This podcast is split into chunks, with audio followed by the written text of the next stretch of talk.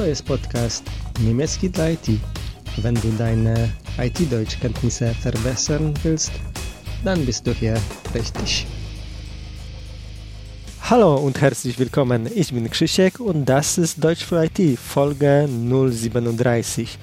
Cześć, witam serdecznie, jestem Krzysiek, a to niemiecki dla IT odcinek 037. Na początek mam kilka ogłoszeń. Jako, że dziś mamy Wigilię 2020 roku, odcinek będzie nieco inny niż zwykle. Będzie on głównie po polsku i podsumuje w nim krótki cykl o pracy w krajach niemieckojęzycznych. Nie chcę katować Cię nauką w święta, a jednocześnie nie mogłem sobie odmówić przyjemności spotkania się z Tobą właśnie w okresie świątecznym. Kolejna rzecz, tu chciałbym Tobie przypomnieć, że na stronie www.niemieckidlait.pl znajdziesz formę pisaną tego odcinka, więc możesz przeczytać to, co zostało tu powiedziane.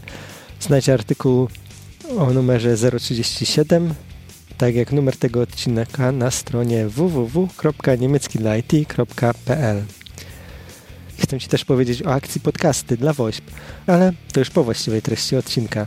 Ponieważ są święta i zostało mi kilka kodów 30-dniowych na dostęp do aplikacji Go, to pod koniec tego odcinka będzie również konkurs.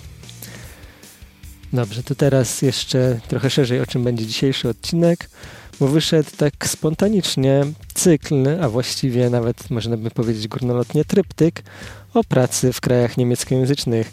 Dwa odcinki temu mówiłem o szukaniu pracy, w poprzednim odcinku było o rozmowie kwalifikacyjnej. To przyszedł czas na podsumowanie, jak wygląda praca w krajach niemieckojęzycznych. Chcę Ci powiedzieć o kilku rzeczach, które warto mieć na uwadze, podejmując pracę w krajach niemieckojęzycznych.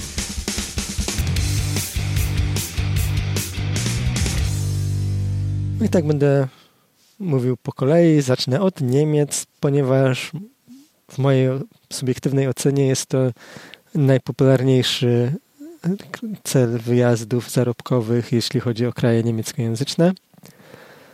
Zacznę od takiego przyjemnego aspektu, czyli ilość dni wolnego, a konkretnie rzecz biorąc urlopu. W zależności od stażu można mieć albo 20, albo 26 dni wolnego, podobnie jak w Polsce. Z tą różnicą, że na podstawie porozumienia pracowników z pracodawcą często otrzymuje się 30 dni urlopu, a czasami nawet powyżej 31 dni.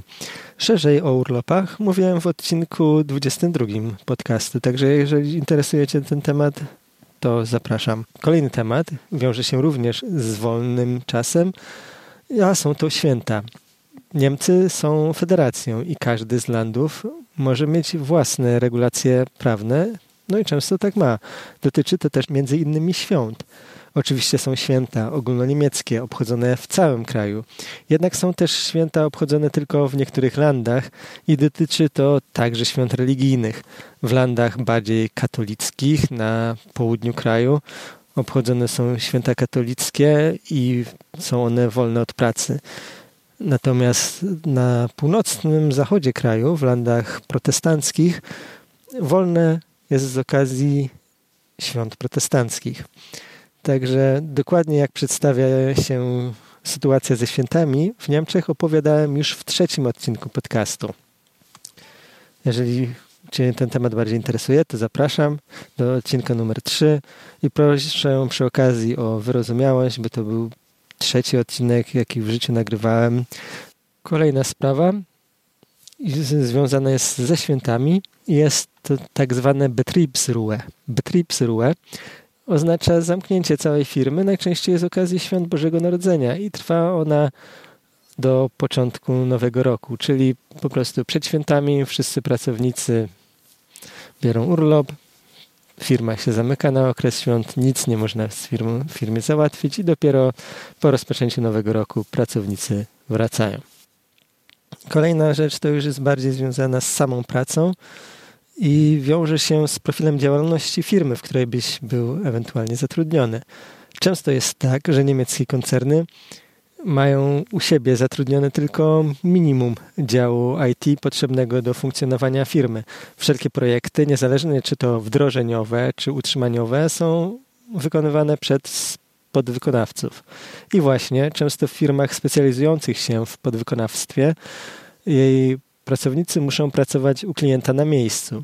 Może wyglądać to tak, że masz jakiś projekt na rok i przez ten rok pracujesz w biurze u klienta, projekt się kończy, trafiasz do nowego projektu dla innego klienta, który ma siedzibę w innym mieście i musisz tam jechać i pracować z nowej lokalizacji przez cały okres trwania tego projektu. Także wiąże się to z licznymi podróżami służbowymi.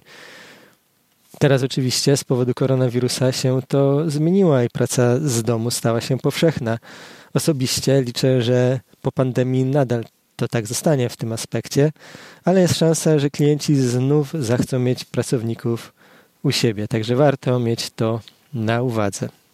Przechodzimy do kolejnego kraju, jest nim Austria w moim subiektywnym rankingu. Austria jest kolejnym krajem pod względem popularności wyjazdów. Oczywiście spośród krajów niemieckojęzycznych i zarazem przedostatnim. Do moim zdaniem najciekawszej rzeczy pracując w Austrii należy 14 pensji.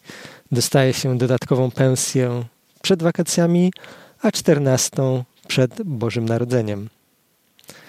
Co ciekawe, nie ma takiego zapisu w prawie pracy. Wynika to z porozumienia związków zawodowych z pracodawcami, a w międzyczasie się to tak spopularyzowało, że prawie każdy pracodawca oferuje 14 pensji. Inna sprawa, że jest to kraj dużo mniejszy od Niemiec, więc większość populacji mieszka w Wiedniu i w okolicach, dlatego groźba podróży służbowych po kraju jest znacznie mniejsza niż w Niemczech. Jednak warto pamiętać, że również w Austrii jest popularny model podwykonawstwa, a w związku z tym pracą w biurze u klienta. Ostatni z krajów niemieckojęzycznych to Szwajcaria i relatywnie rzecz biorąc najtrudniej dostępna. I jest to przy okazji pierwszy punkt, który chciałbym, na który chciałbym Ci zwrócić uwagę. Żeby pracować w Szwajcarii jest wymagane pozwolenie o pracę. Jako członkowie Unii Europejskiej mamy najmniejsze wymagania do spełnienia, aby uzyskać pozwolenie o pracę w Szwajcarii, jednak trzeba to załatwić. Często w formularzu aplikowania na dane stanowisko jest pytanie o to, czy posiada się pozwolenie na pracę, a jeśli tak, to jaki rodzaj pozwolenia? Rodzaj ten zależy od e, kraju pochodzenia. Drugą rzeczą, która mnie zainteresowała, to brak kominów płacowych w IT. W Polsce jest normą, że w IT zarabia się więcej niż w innych branżach, natomiast w Szwajcarii zarobki są zbliżone niezależnie od branży. Warto też pamiętać, że w Szwajcarii mówi się w czterech językach. Niemiecki jest najpopularniejszy. Posługuje się nim około 2 trzecie populacji. Jednak warto pamiętać, że szwajcarski niemiecki, tak zwany bardzo różni się od tak zwanego Hochdeutsch, czyli takiej powiedzmy poprawnej niemiecczyzny. Nawet same określenie Schweizerdeutsch daje namiastkę różnic w brzmieniu. W Hochdeutsch byłoby Schweizerdeutsch. Schweizerdeutsch, po szwajcarsku Schweizerdeutsch. Oczywiście Hochdeutsch też jest znany. Można to porównać do sytuacji na Górnym Śląsku w Polsce. Ślązacy między sobą mówią po śląsku, natomiast do osób nie mówiących gwarą gadają zwykłą polszczyzną.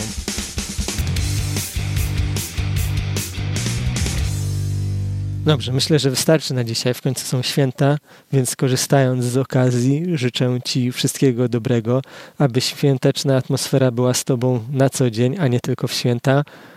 Szybkiego końca pandemii i powrotu do realiów przedcovidowych.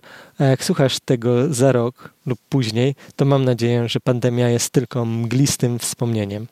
Jeszcze kilka rzeczy, o których wspominałem na początku, ale zacznę od kącika poleceń. Zamiast prosić o subskrybowanie mojego podcastu, myślę, że lepiej jest polecać inne świetne podcasty. I dzisiaj jest czas na podcast o nazwie Takie Info, prowadzony przez Marka Raka. W momencie publikacji tego odcinka są dostępne dwa odcinki podcastu Marka, ale zapowiadają świetny program.